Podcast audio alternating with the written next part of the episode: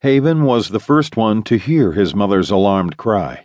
Immediately, he seized his younger brother Wesley by the collar of his polo shirt, making him squeal in protest. Let go of me, Have. I want to play. Haven ignored his eight year old brother's objection and slammed his hand over his mouth.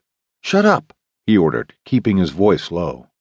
He could sense his mother's mounting fear, despite the fact that he and Wesley were in the den and their mother's panicked scream had come from the kitchen where she was mixing potions.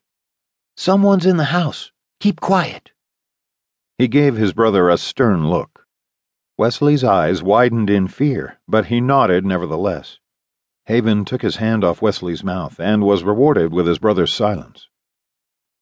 Anticipating something just like this, his mother had drilled a strict protocol into him and his brother hide and keep quiet.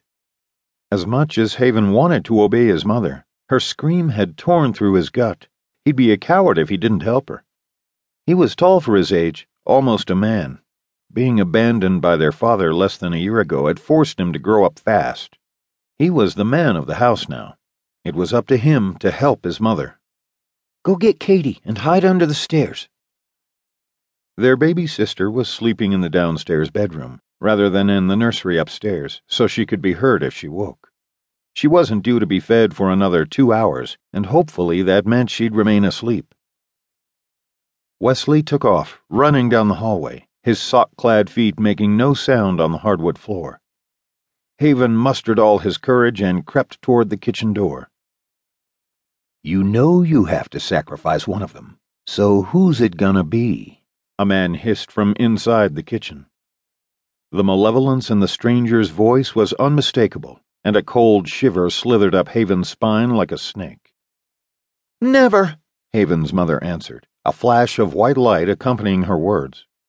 He knew if she was using magic so openly on the intruder, it meant he was a preternatural creature, not human. Shit. A burglar mom would have no problem dealing with, but this was different. That's why she needed his help, whether she'd forbidden it or not. She could ground him all she wanted later, but he wasn't going to stay away and hide like a spineless weasel. Wesley could take care of Katie by himself, but Haven was old enough now, eleven to be exact, to help his mother defeat an attacker. Haven inched forward and glanced around the doorframe into the well lit kitchen. Aghast, he pulled back. Double shit. Without a doubt, her attacker was a vampire, top of the food chain. His fangs were extended and pushed past his open lips, his eyes glaring red like a car's taillights in the night. While vampires weren't immune to witchcraft, Haven's mother was merely a minor witch with no powers beyond her potions and spells. She'd never mastered control of any of the elements water, air, fire, and earth, as others of her kind had. She was nearly defenseless. The tall, slim vampire had his hand clamped around her neck, even as her lips moved as if trying to cast a spell, but no words issued from her throat. She struggled in his hold, her eyes darting to her side, searching desperately for a means of escape.